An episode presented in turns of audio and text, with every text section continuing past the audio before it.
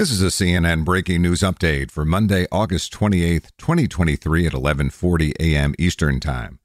Former President Donald Trump will go to trial March 4, 2024 on charges alleging he worked to overturn the 2020 presidential election, federal judge Tanya Chutkin said today. In the hearing earlier today, Chutkin rejected trial dates proposed by both the Justice Department and Trump's legal team. Prosecutors had requested that the trial begin January 2024, while Trump's lawyers had asked for a date in April 2026.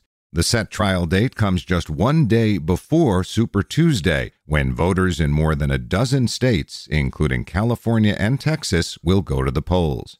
For more CNN audio news, go to cnn.com slash audio, cnn.com, or the CNN app.